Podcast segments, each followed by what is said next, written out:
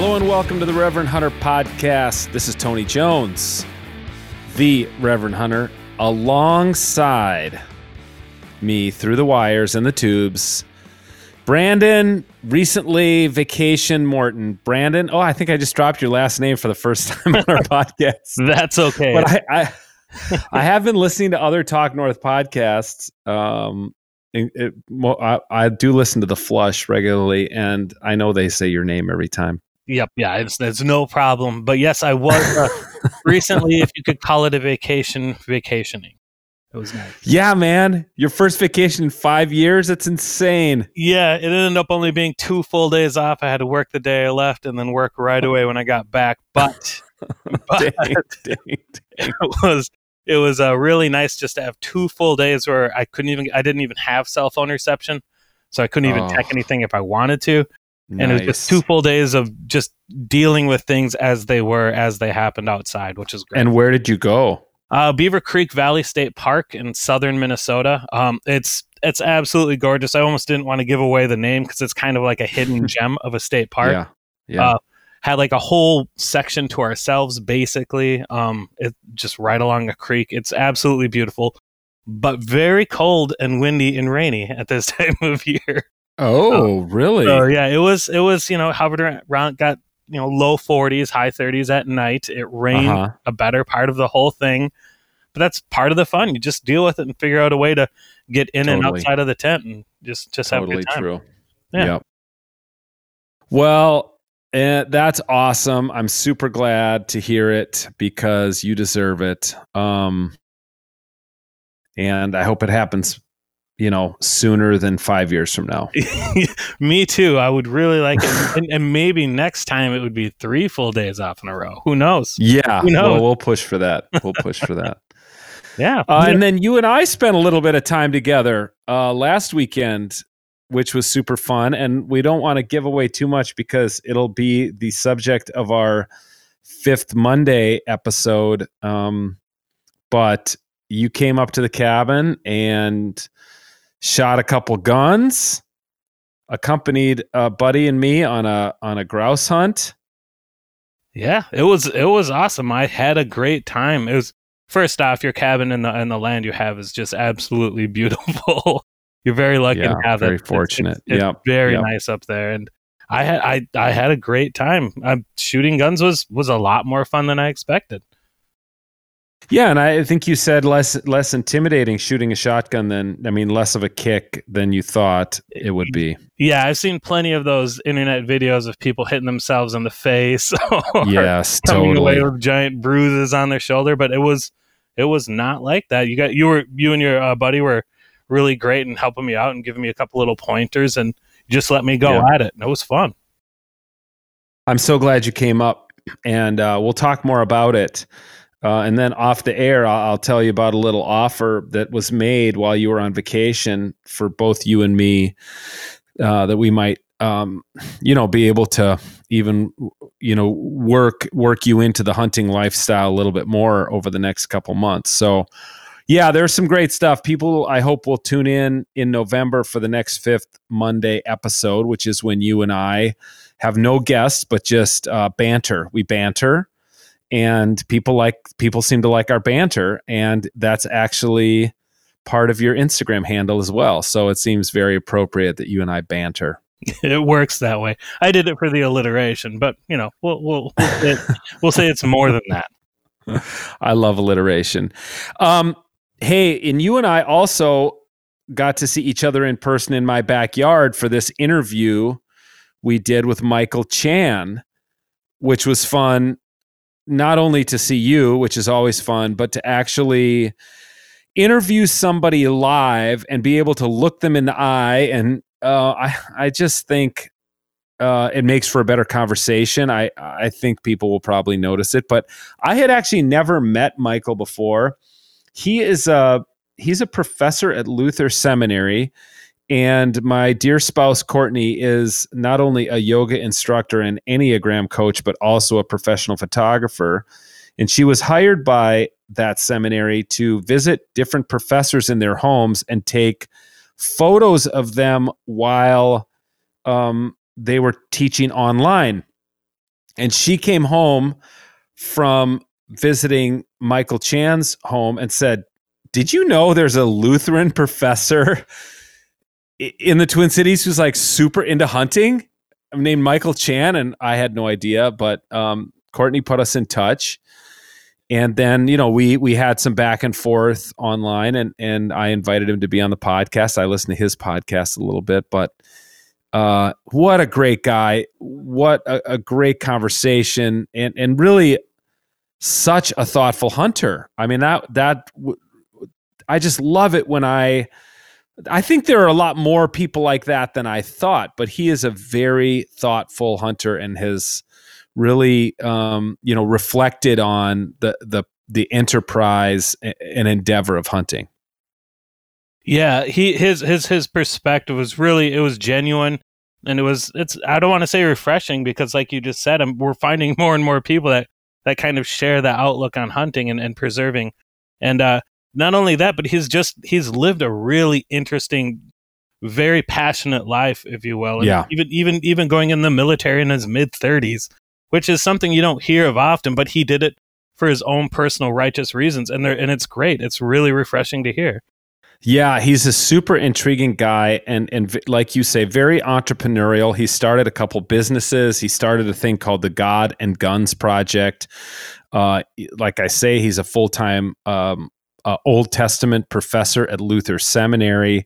Uh, he's a big time hunter, especially big game out west. Um, yeah, so just what a great conversation. He'll definitely be a repeat guest. You can find him at the, I think the best place to find him is at the Gospel Beautiful podcast, which we'll put in the show notes.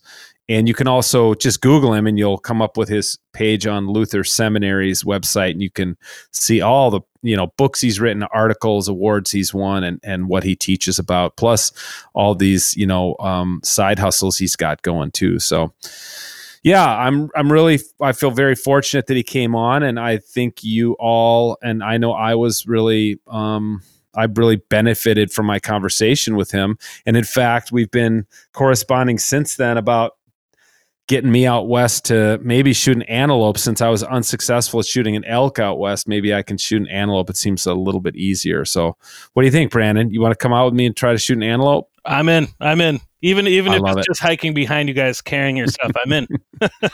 I love it. Okay, well, here is my conversation with a hunter, entrepreneur, podcaster, and Old Testament professor Michael Chan. Hope you enjoy. Michael, thanks for coming on the Reverend Hunter podcast. Hey, I cannot wait. I've been looking forward to this for weeks. Well, dude, I mean, I, it took me a while to get you on because there are so many um, Asian American Lutheran professors who hunt that you were pretty far down the queue. Probably like number seventy-five, I'm sure. Yeah, you're uh, you're one of a kind, bro. Thanks. No, this I mean, this podcast is kind of one of a kind, too. This podcast is one of a kind. And, yeah, I mean, if you're ever going to be famous, it's going to be on the Reverend Hunter podcast, because this is this is kind of a platform made for you. Like a niche is where it's at, but yeah, it's not where niche. The numbers always are.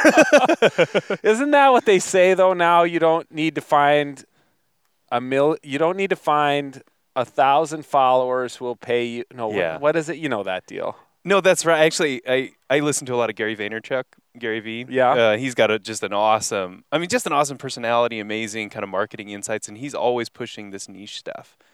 So I try yeah. to listen to him. Yeah, I mean, that's the whole Patreon thing, right? You yeah. find a, you find a thousand people who are going to pay you a hundred bucks a year or whatever, and you can make it happen. Well, we're in my backyard. Thanks for coming down here. So people might hear dogs barking. We got Brandon over here, Mikeless.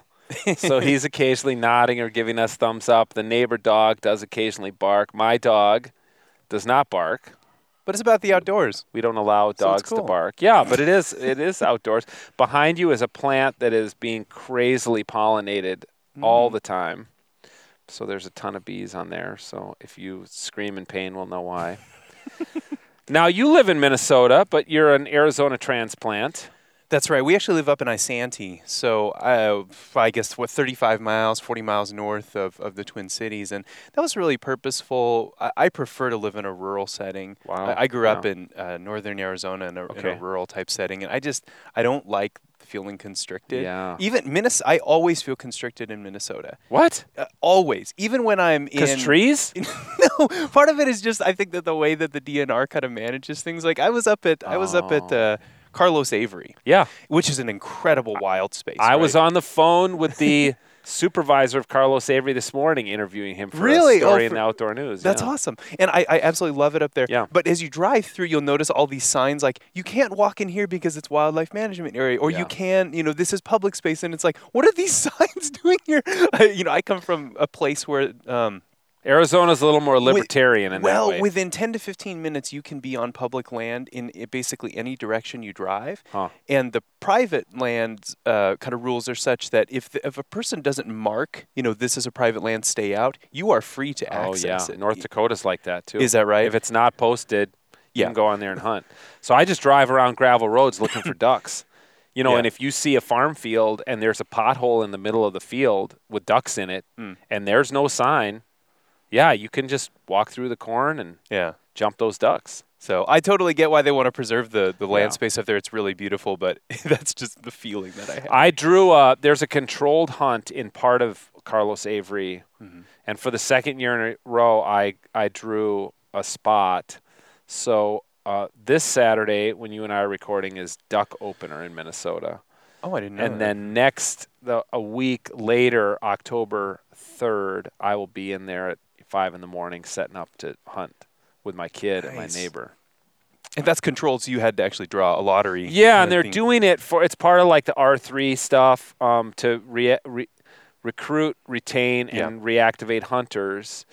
Um, and you get preference if you have a youth or a senior in your group. And my kid is sixteen, nice. so we were, you know, I mean, I don't know how many people, he said there were seven or eight, and we got drawn. There are two spots, and we got one of them. Um, and it it's a lot, you know. It I we'll shoot some ducks and probably some geese. There's an there's an open area that's not lottery in Carlos Avery, and that's like that's like freaking World War Three. Duck hunting, like dangerous there. to me. I mean, he said it's like. From half an hour before sunrise, it's forty-five minutes of nonstop shooting. And everybody's sky busting. Are you a bird hunter or not? You know, I have done it in the past. We used to but hunt not ducks, with, but not really anymore. No. Sky busting is when guys just like Hail Marys at birds that are seventy feet in the air. You know what I'm saying? Like, you're never going to shoot a goose that's flying at full speed straight over your head. It's like the skies over London seventy in World War Two, right? You're yeah. Just sort of like yeah, yeah, hurling yeah. anti-aircraft yeah, exactly. You're air. just like, it's just Hail Mary shots, and it's just a waste of ammo. But, of course, when you do that, the birds aren't going to land. They're right. going to be like, uh, yeah, no, I'm going to keep flying at this point. Um, Tell me, you grew up, did you grow up in a home that was a hunting home, and did you grow up in a home that was a practicing Christian home? Uh, yes to both. Okay. So my, as far as I could tell, I've asked my dad about this, uh, uh, my, uh, I'm half Chinese. Okay. And so the hunting comes from mostly the, the Chinese immigrant side. And really? my grandfather, who immigrated to the United States uh, in the thirties, he somehow picked up hunting. I know he, th- I knew he was raised in an, an agrarian kind of context, and I okay. don't quite know if they hunted at the time or if this was something that he picked up in the U S, but that's kind of where it seemed to have started, hunting and fishing. Did they immigrate to Arizona? or Initially, it was uh, Los Angeles and San Francisco. Not a lot of hunting there either. I mean, maybe some bird hunting. It could be. I yeah, I, I really don't know. Uh-huh. Um, again, okay. that part of the history is a little bit vague to me. Sure. But my dad hunted his entire life, and as a result, my brother and I hunted uh, since we were very young. We were mm-hmm. out. We were out with him. Doing a growing. You grew up in Arizona, mm-hmm. so what were you hunting there? Everything, including birds. Quail. My, my, my dad loves or, hunting quail, uh-huh. doves, uh, ducks. We had Labradors uh, that would nice. retrieve in, uh, in in ponds and marshy type areas. What's the duck hunting like in northern Arizona? You know, I, I don't think it's great, but, you know, you pick up on the migratory uh, yeah. patterns, and so those ducks will land in cow trough or, you know, kind of cow dirt uh, yeah, ponds, sure. and that's typically where we would hunt them. Because I suppose what, they're on their way to Baja, California for that's the what I would assume, yeah, yeah, I'd assume that too. And then what kind of large game were you hunting? Uh, uh, deer, elk, antelope, turkeys. Um, Rio Grande turkeys, is that the? They what the do they call? In? They have the Rios, which I my understanding is that those are further south, but I could be wrong about that. We have the Rios and um, oh, what is the other name? Some listeners, right? You know, they will know. No, are you ever listening to a podcast?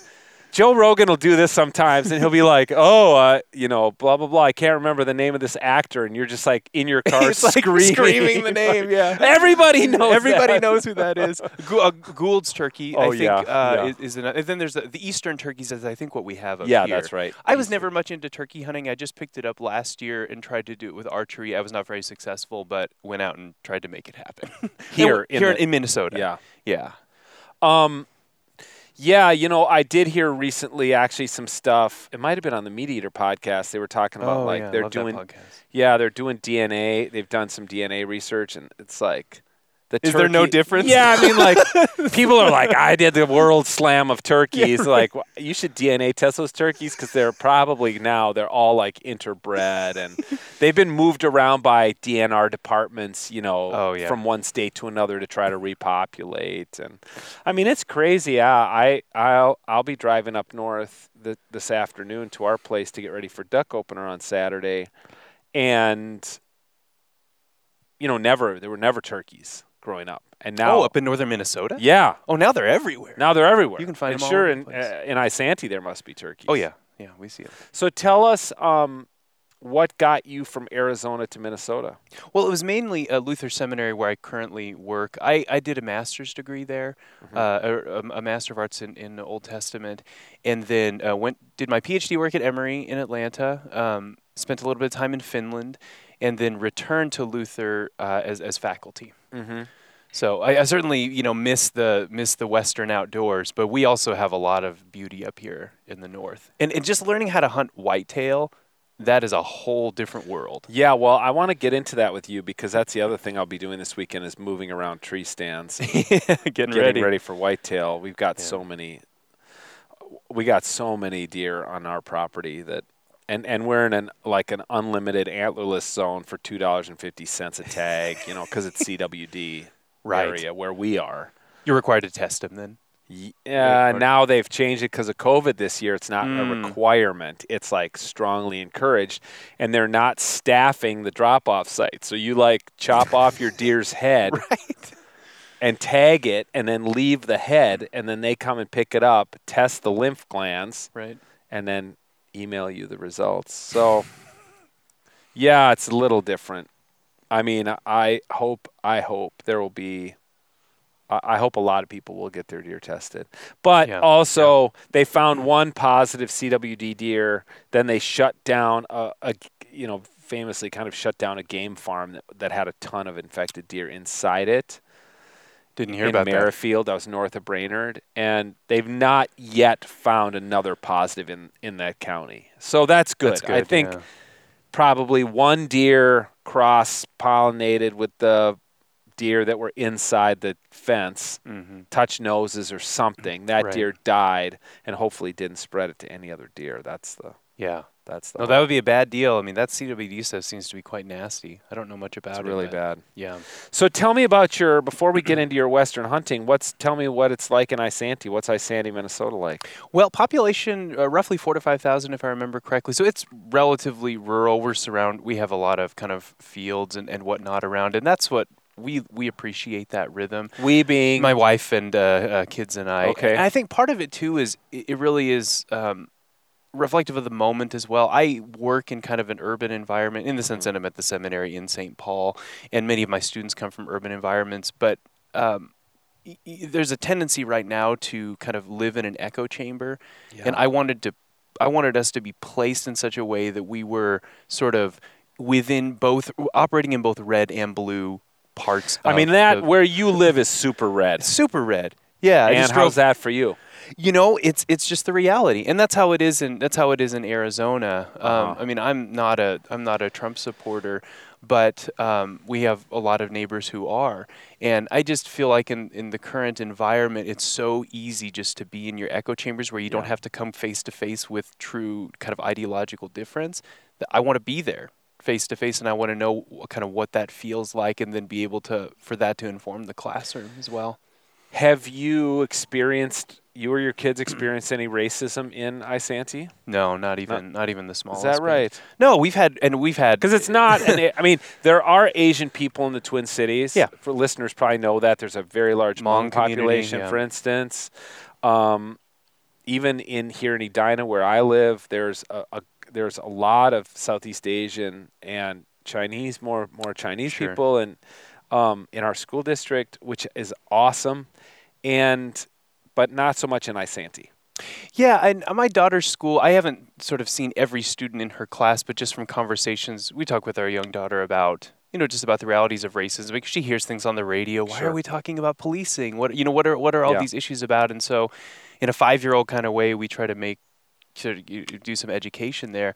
But she, you know, she notices that there are people who have different skin color in the classroom. And so I think there is some level of diversity reflected even in her school district. Mm. But our experience in Isanti has been very positive. And, you know, I've had encounters with law enforcement speeding, you know, those kinds of things, and all been very positive and respectful. And, and uh, you know, a lot of them are, are hunters as well. And so a lot yeah. of times I'm coming back and forth from hunting, and they'll make notice of, oh, camo, or your bow's in the back of your truck, right. that kind of thing. Are you then, so when, when you hunt uh, within a driving distance of your home, are you on public land, or what's that? Uh, both. I just gained access to uh, some private property this year through a friend, and I was immensely grateful for the opportunity, because the pub, it's hard to hunt the public land, I think. Yeah. It was last year. There's a lot of pressure on it. Mm-hmm. Yeah. It's pressure, and also you just can't set up permanently set up a stand either. Yeah. You have to be more mobile, and I, I typically use like a, a Phantom saddle, so a saddle hunt, um, okay. which is really comfortable. I'm excited to to work with it more this year, and so that gives you some more flexibility. But still, you know, just having to go on and off the public, you don't know who's going to be there, if you're going to have yeah. to abandon your area. It's just difficult. Trail cameras are harder. Yeah. And bow season just started last weekend. Did you go out? No, because I was hunting antelope in Wyoming. Now, tell, all right, well, tell us about that. Well, that that was an awesome hunt. That uh, that was in Unit seventy-six, so near um, uh, oh, Casper, mm-hmm. Wyoming, okay. and then uh, Shoshone. And uh, it, huge unit, a lot of public land. And the way Wyoming works is that uh, it was a lottery draw, and my brother and a family friend and I, we all drew, and we probably draw every three years or so in, no in Wyoming. It was a rifle tag. You can upgrade the tag to an archery tag so that you get access to earlier hunting dates. So oh. I ended up doing that so that I could hunt a week earlier and kind of get to know the area a bit, and scout it out for my brother and, and our friend, and uh, just ended up, you know, being able to harvest an antelope, which was hard. I, this is kind of my first year uh, hunting archery hardcore. So, dude, that, I mean, look, there, there's, I have so many questions for you about that. Because th- what you did is, I mean, that's an adventurous deal. To go somewhere, to, okay, if you're not super into archery hunting, or you're just getting more right. into it, that's a hurdle. Yep. You're going, you're a non-resident lottery draw in a state y- you're unfamiliar with. And a unit I was completely unfamiliar with. And an yeah. animal you've never hunted before. With a bow. I've hunted it with a uh, Okay, rifle. with a rifle. So, okay, did you go out there alone?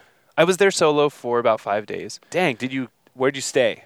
I uh, just camped on the public land. Come on, so, in a tent? This is where, do you know Onyx? The, yeah, the totally. So this is yeah. where Onyx is like super. It's incredible. No, Onyx is like, I will sing the praises of Onyx all day long. Yeah. The other day, my kid just asked me, he's like, how much do you think Onyx pays to be the named sponsor of Meat Eater podcast? I'm like, a, a lot. lot. Yeah, a but lot. But also, there are a lot of us spending ninety-nine bucks a year on Onyx. No, that's right. You know, I For am. the national, I spend ninety-nine too. So yeah, so you get, get the all national. the states. Yeah, yeah, yeah, me too. Yeah. Okay, so Onyx, so so you go to public land, you get your mm-hmm. draw, you say, it must be a pretty easy, there must be not a ton of people, hunters putting in for that if you draw every third year. About. You know, it depends on the unit. There were, I think there are five to six hundred tags given out for this unit because the population is so high. Okay. We did not, we hunted opening weekend um, and did not see that level, you know, those kinds of numbers. Uh-huh. We didn't really see that many hunters at all. More, less Who, than Now, who's expect. we? Well, my brother, dad, and, and family friend and I. So they did come out. They eventually came out after on opening day oh, of the so gun you, hunt. So you got out there archery season, right? There they joined you for rifle season, exactly. You tell me what's the terrain and mm-hmm. tell me about the you know stalking and ultimately mm-hmm. getting that animal. Yeah, uh, so the terrain is is flat to mountainous. Not we're not talking like ten thousand feet like Colorado type mountainous. It's yeah. more like so.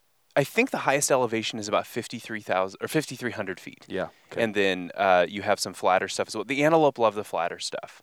Oh. You know, and I think okay. it, as far as I understand the biology, these these are animals that have uh, like ten power binocular vision. They can see really really well, and wow. I think they feel safer when they can see more. Okay. And so that's why you tend and they're they're fast too. I think they top out at like forty miles an hour. So I think they're the fastest land animal in North America. Wow. Somebody will be able to tell me if I'm wrong. Yeah, yeah.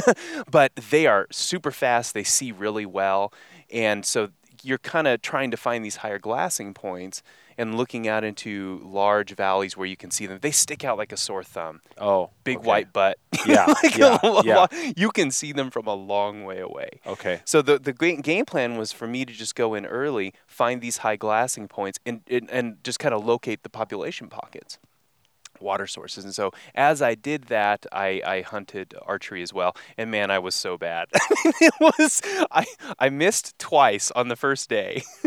uh, like took shots? Took shots at bucks on the first day at fifty and sixty yards, okay. which are, are I'm generally, range, com- I'm range. comfortable. No, okay. I'm comfortable. I, I'll shoot out to seventy and eighty yards.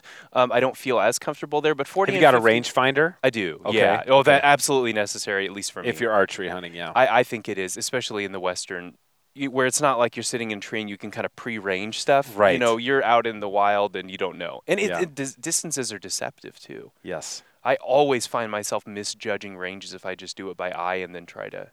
Interesting. Know, just not that good yet. Yeah, yeah, yeah. Okay. Um, so missed a couple times. I think I probably did twenty total stalks over a matter of a couple days before I actually killed. Wow.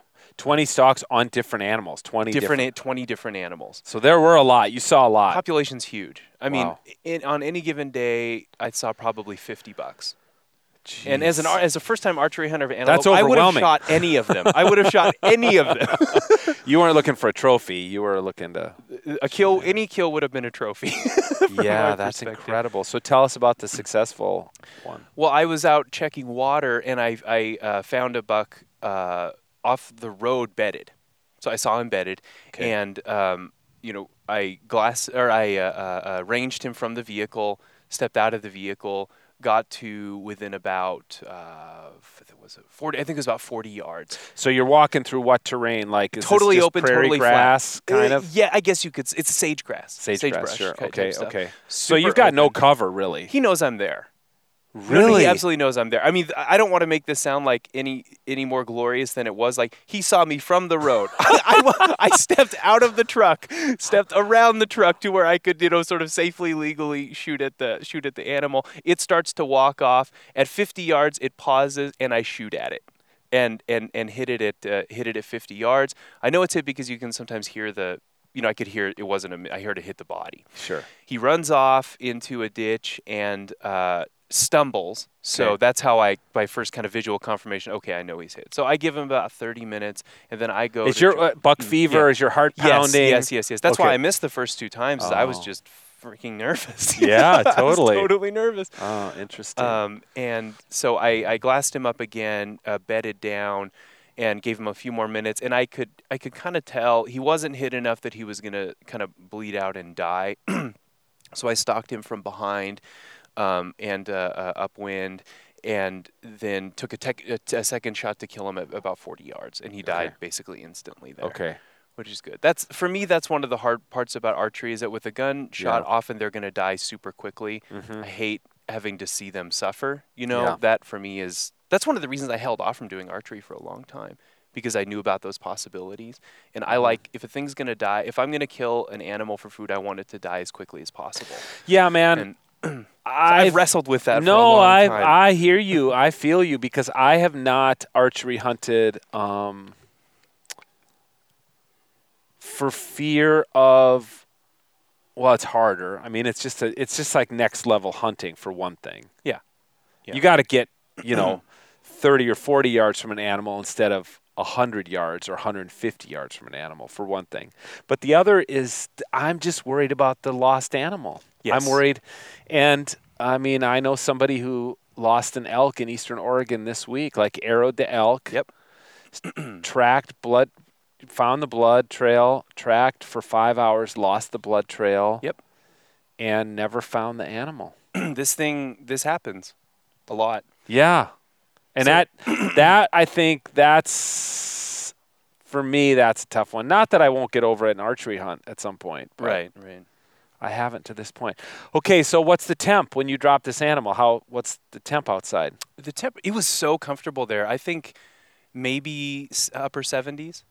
Did you start to worry, like, I got to get this meat cool down fast? I mean, what's the... No, that is that is absolutely a concern. And so after after it died, I so I uh, uh, quartered and field dressed it. Uh-huh. Um, I don't do sort of the... I do like a gutless uh, quartering kind okay. of method. So yeah. you uh, basically remove the shoulders, back straps, uh, tender loins, and... Um, and then you would leave the rest of the carcass out there. So I did my own pictures, which was a little bit difficult. You know, like I had my tripod yeah, on a and rock like set or whatever. Yeah, yeah, yeah. yeah. Um, and then tried to get out. I'm still pretty slow on the field dressing uh-huh. by myself. Yeah. Like I think my brother can probably get an antelope done within thirty minutes. Really? Like the entire thing by himself. My brother's like that too. Yeah. I'm just not that fast yet. So, but I was. Why the gutless method?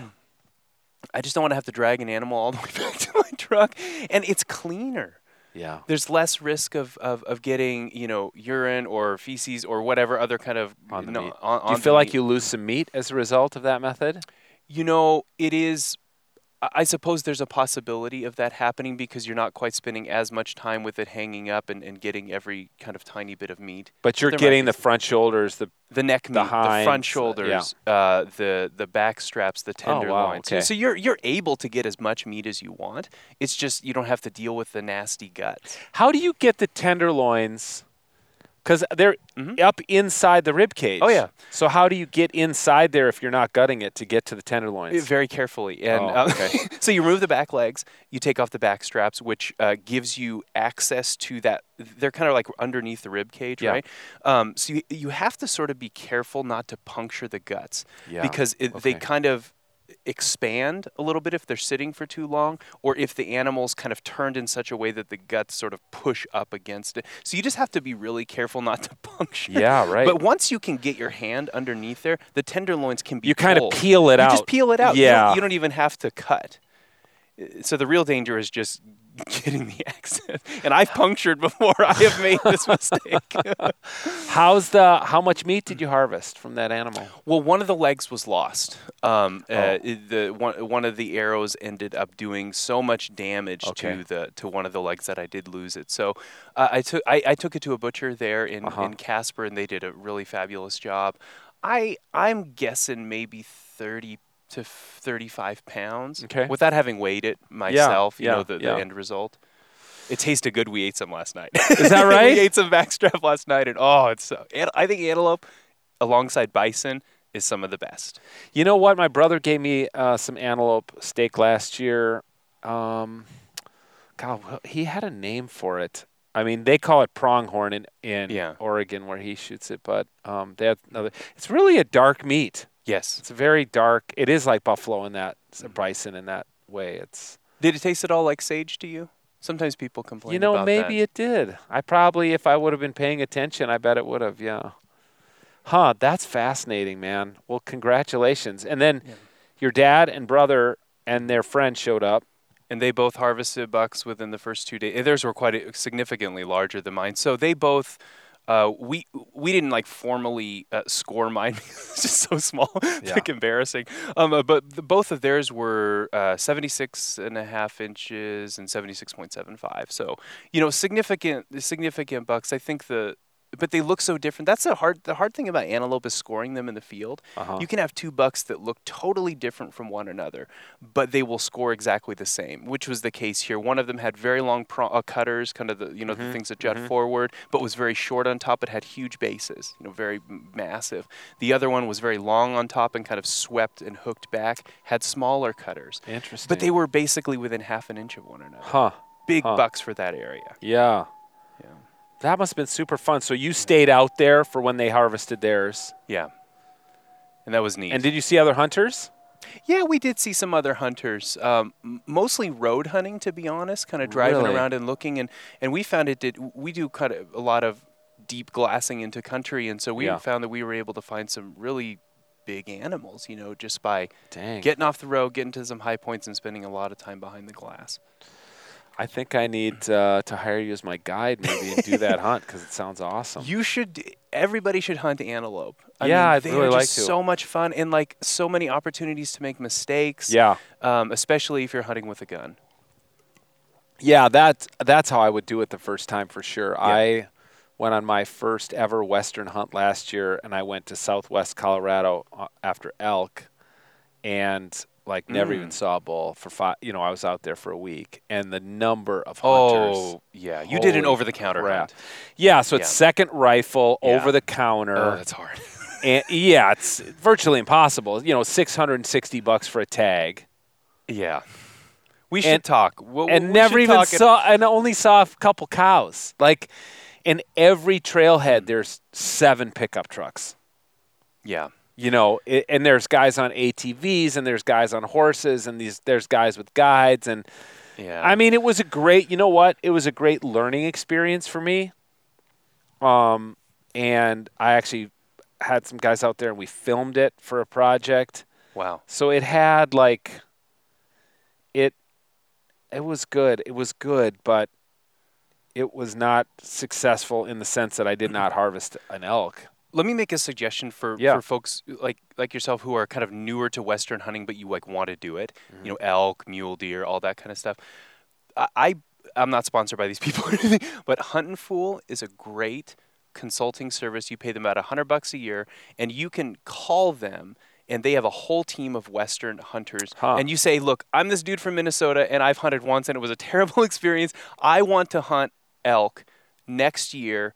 Um, I want it to be a good experience with all kinds of opportunity, and they will be able to tell you where to put in, what the opportunities are. They have a great mapping service where you can kind of log in at the same time, and they'll say, hey, look, this is the unit that I think you'd hunt in. When you're there, you should go glass at this point. Really? You know, like a highly yeah. detailed insight. Wow. And I found them to be tremendously helpful. They publish a couple times a year an Opportunity Hunts magazine. They publish a, a magazine every month, beautiful, um, with like advice. And okay. it is like a great service for people who want to get into Western hunting. That's awesome. That, Hunt, they, and Fool. Hunt and Hunt Fool. Fool. They're yeah. not even on my radar. That's They are now. I'm going to look into that. My, cause, yeah, my brother's like, hey, you should come out with me and hunt this ranch in Eastern Oregon. He's mm. like, if you shoot a If you shoot a cow, you only have to pay the rancher five grand. And if you shoot a bull, it's sixty-five hundred or something. I'm like, um, yeah. That's a lot of money. I'm like an I'm like an underemployed theologian. I don't think I'm going to. I think I'll be more, you know, public. Okay. Um, did you grow up Lutheran? I did, yeah. Grace Lutheran Church, Kingman, Arizona, was baptized there. Okay. Um, I spent a lot of time at summer church camps, Lutheran mm-hmm. summer camps, mm-hmm. and that's when I first kind of felt the call to do teaching, uh, okay. to teach the Bible when I was about fourteen years old. Yeah. And went to a Lutheran college, and then yeah. why, when, when and why did you decide that you were going to focus on the Old Testament? Yeah, I, I have The Old Testament fascinates me for its stories and its poetry. Mm. So I, I do a lot of work in books like Jeremiah and Isaiah and Daniel, all of which are kind of symbol rich. I first really became fascinated when I read the work of Terry Fretheim, mm-hmm. who ended up being one of my supervisors. She's a very good friend. Yeah. Um, uh, and, and also Walter Brueggemann. Great scholars. I mean, just Both amazing, right? Them, yeah. and, and scholars of the church, yes. which was important for yes. me. That which, which yeah. uh, explain that to listeners. That means you're not just writing for the academy. You actually care about people reading the Bible mm-hmm. in their daily lives no, that's, and understanding it. No, that's right. It's it's all kind of, it's a matter of like, do you want to kind of climb the ladder of prestige within the academy where you're writing, I mean, and this is important work, and I've done a lot of it myself, kind of writing peer-reviewed articles yeah. on very, very narrow, important, but narrow topics which may or may not have an impact on the life of clergy and the church and the sort of the person in the pew. I wanted to have that kind of, I want to have that kind of impact mm-hmm, mm-hmm. Um, uh, on the person in the pew. So I tend to write in that direction. Um, yeah, I, years ago I was at some consultation. It was with the Alban Institute or Wabash or something like oh, that. Oh, yeah, yeah. And they had just done a study in the Chronicle of Higher Education, an article where they had studied across all fields the average, this is the average number of people who read an article in an academic journal. The average is it like three, four. yeah, I think four. I, well, I think four, I've seen this four before. People, you're like, so you're writing that to get tenure or whatever, to get right. prestige in the in, in the academic guild, and I'm glad to hear you're not. Um, and to learn, you know, for yourself as a person. Yeah, I sure. There's that too. So you and you were on tenure track at Luther, but then you left to join the military. What? What was that about? Yeah, so I, for a lot of my life, I have had this kind of pull between wanting to do service within and teaching within the church, and then, but then also feeling this deep kind of obligation and love for the country. And mm. just to be clear, like our our country is really jacked up right now, yeah. and it has been for a long time. Yeah. Pa- yeah. One, part of one of the it's coming to a head. It's now. coming to a yeah. head, and part of what I think the Spirit is doing is exposing these kind of long-term generational sins that have mm. been there for for for long, but but because of different factors, they can be ignored. Yeah. And I, I'm grateful that we can't ignore them anymore. Um, nonetheless, I think the dream, America's dream, is is an important thing worth mm-hmm. fighting for, worth dying for, worth laboring for. Mm-hmm. And and for me, because of my kind of background in Near Eastern languages, uh, that uh, uh, there were opportunities within the Navy to kind of use that use those skills. So I, I sp- so not I, as chaplain. You weren't no, going to the Navy no, no. as a chaplain. You were like going into. I, I was training to do intelligence. Intelligence, work. Okay. right, right. Okay. Um, unfortunately, while I was while I was in, I, I developed a vision disorder. Oh. And uh, that I put put me on a very long process that ultimately resulted in a discharge because of these medical issues. Okay. Okay. So that sort of put us in a bit of a vocational crisis, and we. How old were you when you joined the military? Uh, thirty. Let's see, thirty, thirty-five, thirty-four. Dang, that's. It was in twenty sixteen. That's rare. Yeah. yeah, I was almost timed out, which is part of the reason oh, why why I jumped at that point. And I was I was in Israel during the last war, which kind of brought a lot of this to the head for me. Sure. I thought, am I is this the am I in the right field? Could I be contributing differently? That sort of initiated a lot of stuff there. Okay, okay, okay. Well, good for you, man. That's amazing. And that but then leaving the military, you went back into the academy. First back into ministry. Uh, oh, the, okay. th- there wasn't immediately a position to open, and I didn't feel like there would have been integrity in just jumping right back in sure. because we had really spent a lot of time praying, trying to discern this this next step in, in, in our lives. And so I thought, I'm not just going to jump back in because I need a job. you know? Yeah, yeah. Um, so we moved back to northern Arizona. I did end up taking a parish part-time because they uh, the, the bishop and the pastor had approached me. The, the in other interim needed to get surgery done. So I said, look, this is a good place for me to discern, hmm. you know, continue to serve the church, but discern what was going to come next. Mm-hmm, mm-hmm. Yeah. Um. When you...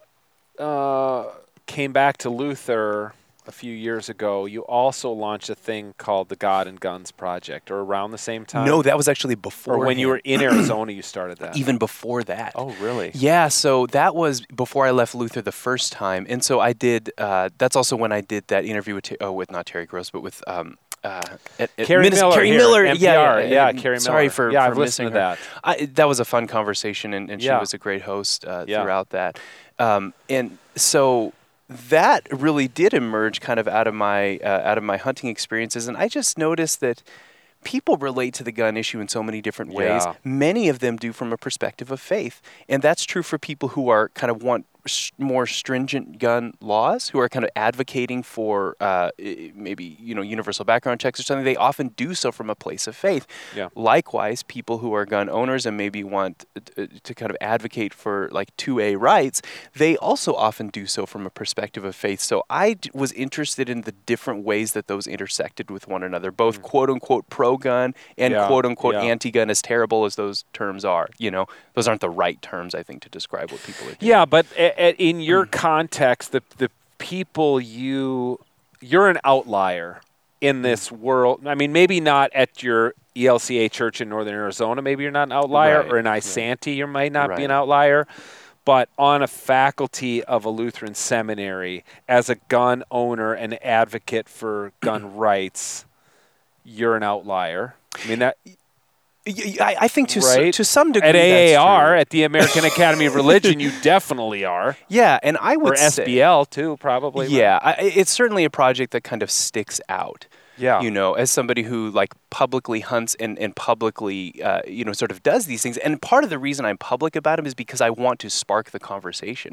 And it almost always does. If I if I post a picture of, of myself on a hunting trip or of a, of a recently harvested animal, it will generally par- spark conversation. And I want that to happen because for me, it's deeply connected to my faith and how I think about this world.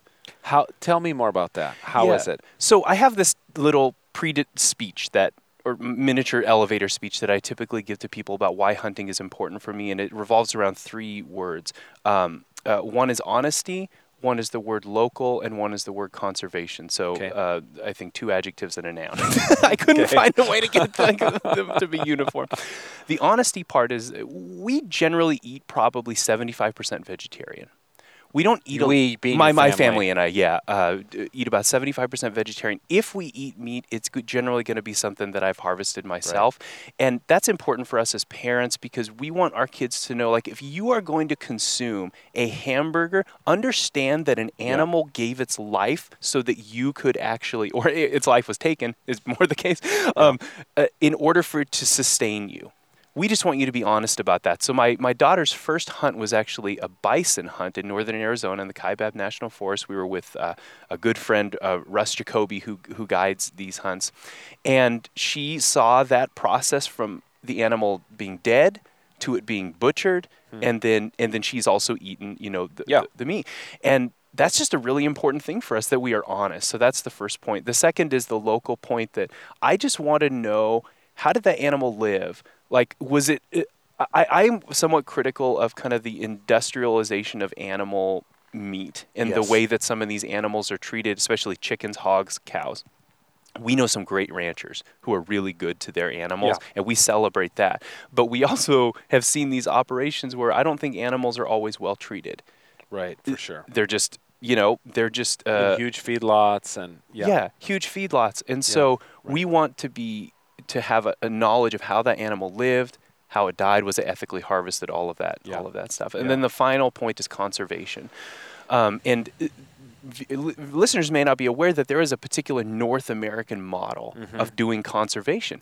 And that model is actually, as I read it, really grounded in Adam Smith uh, and mm. his kind of notion of the invisible hand, where you have self-interest and public interest intersecting mm-hmm. with one another. Mm-hmm. So um, the primary... Uh, supporters of, of wildlife conservation and management are hunters, right? Through their purchases of tags and, and, yeah. and whatnot. And all of that money goes to the perpetuation of wildlife and habitat. Like in Arizona, I think we have some three thousand drinkers that the Game and Fish oversees, and all of that's funded by hunter dollars. Right. So for me, sometimes this feels like a contradiction when people say, oh, you kill animals. It's like, yeah, that, that is true. But understand that like those dollars go toward the perpetuation of wildlife habitat and the furtherance of wildlife welfare. And so yeah, there's yeah. this kind of mating of public interest and private interest. Yeah, yeah. I wrote an I wrote an editorial in the Minneapolis paper a couple weeks ago about defending hunting and mm. knowing that you know what's about to happen now with archery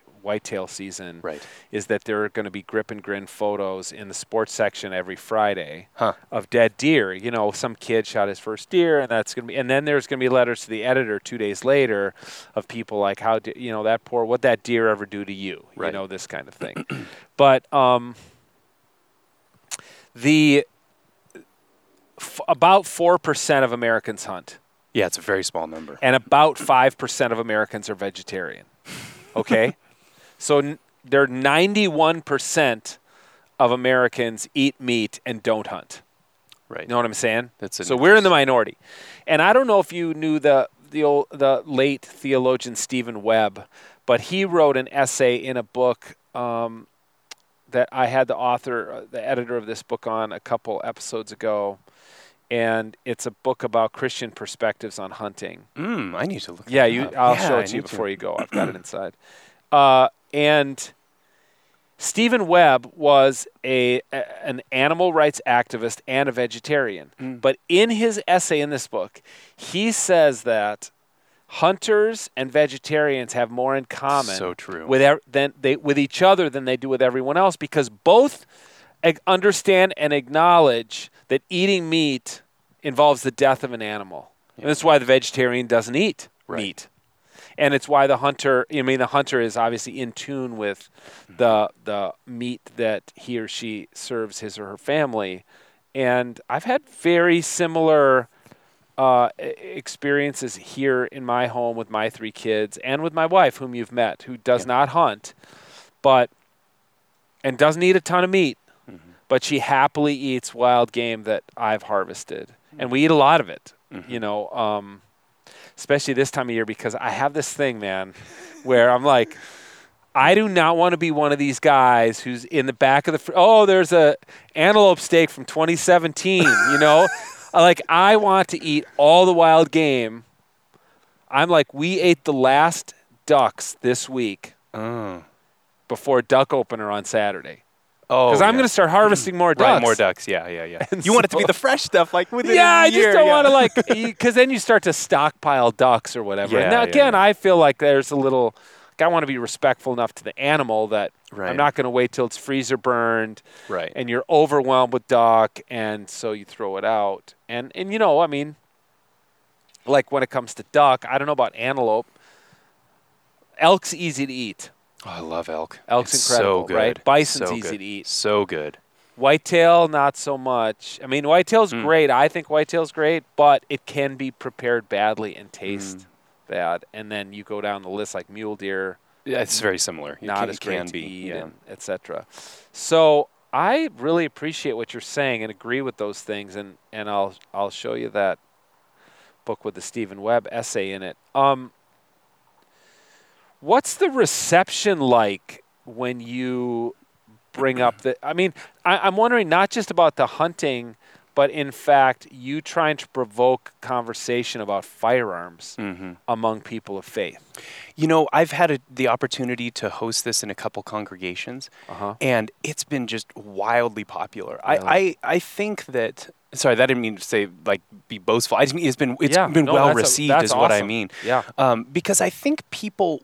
they have these conversations around the dinner tables, yeah. and oftentimes there is kind of this other that, you know, like whether you're on the two A side or you're on like the anti, quote unquote, anti-gun side, most of them are not anti-gun, but um, there is an other in the room, and oftentimes you don't get to hear the stories that kind of inform that other position. So I mm-hmm. took more of an ethnographic approach where it's about featuring stories and about saying, hey, look, this is this is the reason why this person holds this particular position, and this is some of the some of the religious motivations behind it. Yeah. And I find by featuring stories as opposed to just saying like these are the positions that people have, it creates a different kind of dynamic. And I think if it's hosted well, you can um, invite people to kind of say, yeah, that's the story I relate with.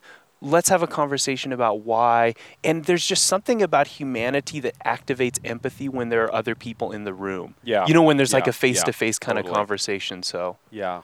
Yeah. Do, did you see that documentary called Beating Guns, documentary film Beating Guns? I've read the book. Is it Shane Claiborne? Shane Claiborne. I've read the, the book. Okay, yeah, you've read yeah, the book. Yeah. They did a documentary based on the book where it's Shane and, you know, this blacksmith guy. Right. And right. they pound uh, they pound guns into garden tools. Yep. Um, and I'm actually in that. I'm one mm-hmm. of the two pro-gun. They have like kind of a right wing, red state. Oh, in the documentary. Yeah, I'm in oh, the, I really need to I'm see I'm in the this. film just yeah. as like kind of a reasonable voice of a gun owner. And I make this argument, I think it's made it into the film, about like, well, if you're going to eat meat, you know, like this is how, you know, you're implicated yeah. in violence. I know you don't like to think it, mm-hmm. but you're implicated in violence. So, I mean, it just seems like firearms, man. It is such a... such a touchy subject. I mean, don't you even... It's interesting you say that you'll, like, post publicly photos of yourself with a firearm or with a dead animal. Usually with a dead animal. I try not to do Not so much firearms. with a firearm. Yeah, yeah. yeah. Um, oh, sorry, go that, ahead. Well, that just that it provokes conversation because yeah. it could also lead people, like, just to unfriend you. Yeah, that's all right. That's fine. And walk away. Yeah, Do you have students? Could. Do you have students who get...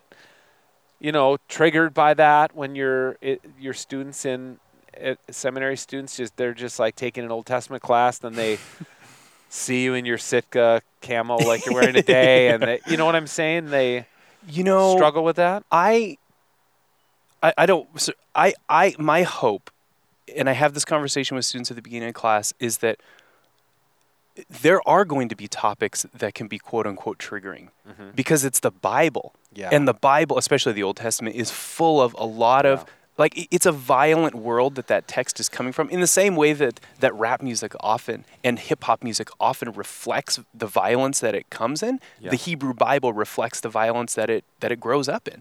And so I try to tell students that, look, this is going to happen, and the best thing we can do, like, if you need to take space for yourself, that's that's totally fine, no big deal.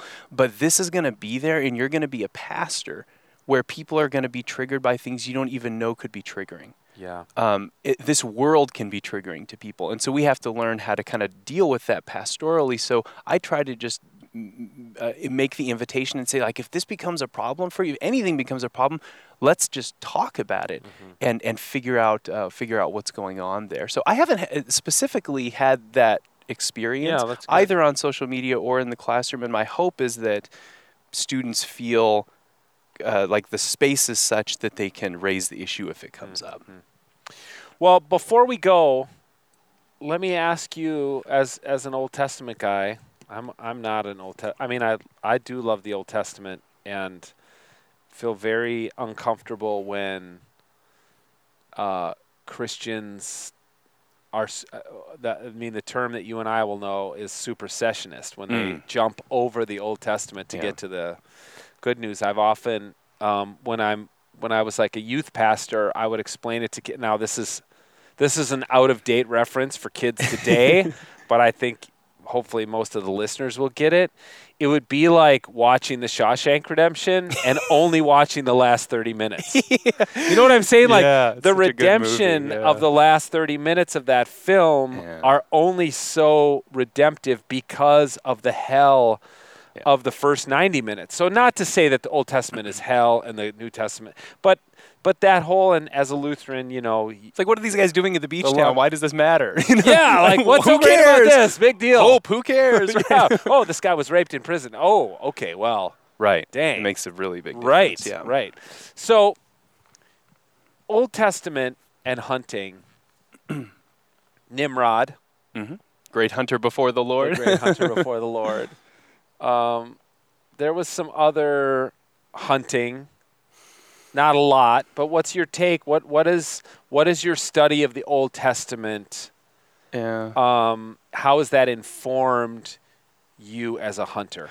That's a good question. So I guess we should say more broadly that like meat consumption is a regular part of of uh, kind of Israelite society. Probably not to the same degree. Almost certainly not to the same well, degree. Well, back to Cain us. and Abel, man. I mean.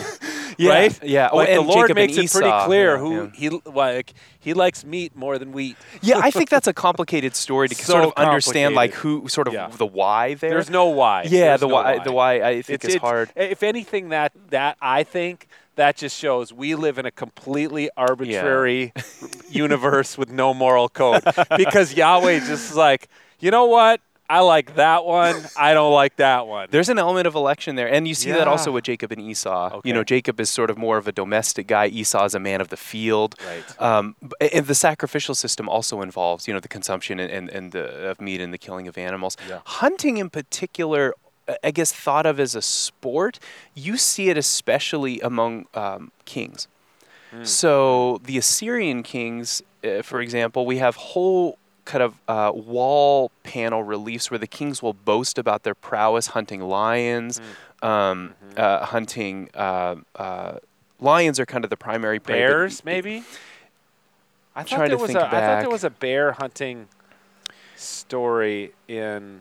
I mean, they'll mention ostriches. Oh, yeah. Um, okay. But lions are kind of, the ability to conquer a lion is sort of analogous to the ability to conquer chaos. That's oh, part of what the royal hunt is, is trying to do. Okay. And uh, on the Egyptian side, you'll even see the kings kind of depicted hunting both animals and th- their enemies. Yeah. So yeah. A, a lot of that is tied up in royal ideology, too. Mm. So, but other, you know, that's sort of the most... th- that's what comes to mind immediately about hunting. David, of course, hunts, you know, both the lion and the bear, yeah. and that's part of his resume to oh, Saul. Like, right. hey, let me go take on Goliath because I'm the shepherd who can deal with these other the predators. Yeah. So yeah. there is some. There's stuff, some there. Precursor yeah. in there. That's cool. That's very cool. Well, uh, my neighbor has started to mow his lawn, which is probably. I taught him how to mow. He, they're first-time homeowners, and um, they're actually Tibetan Buddhists from India. Really? It's fascinating. So I've um, he makes pot stickers yeah. for Amazing. me, and they're incredible. They're yeah. incredible. But I've asked if he wants some venison, and he got a little. He's like, ah, I make them with beef. I'm like, well, what if I gave you some ground venison? He said, yeah. I would make pot stickers with venison for you. For you. He's like, I don't know if I would. So I'm slowly trying to um, break him in, but he does know how to mow his lawn now, and he's mowing, so that's probably a good time. A good neighbor. I, I thank you so much for driving down here, and um, wish you the best this hunting season, and I'd love to stay in conversation with you. I Please, think, yeah. I think we'd have a lot to talk about. Maybe go on an antelope hunt someday. Hey, that'd be fun. I and once once sort of COVID's passed, we should have a barbecue. Oh, yeah. Like an end-of-season barbecue Let's or something. Do it. Hunting Let's season do it. Barbecue. Let's do it. Yeah. All right. Thanks Thank a lot. you. Yeah. Did you remember to hit record? Wow, Brandon, that was a great interview. Thanks. You did such a nice job recording and, and engineering and producing it. Well, thanks, Tony. I thought it was a great episode as well, and you did such a great job of hosting it. Aw, oh, thank you. What if some people out there listening thought the same thing as us and just wanted to throw their sponsorship towards the show? How would they be able to do that, Tony? Oh, we would love more sponsors at the Reverend Hunter Podcast. If people want to do that, they can get a hold of Karen Cleary at the Talk North Podcast Network, and her email is kcleary. That's K C L E A R Y at talk north dot com. And she will tell you everything you need to know about sponsoring the Reverend Hunter Podcast. We would love to have you as a partner on this show. Thanks a lot. Great question, Brandon. Oh, thanks for throwing it out there for me like it was completely unplanned. All right. Thanks for listening, everybody. Goodbye.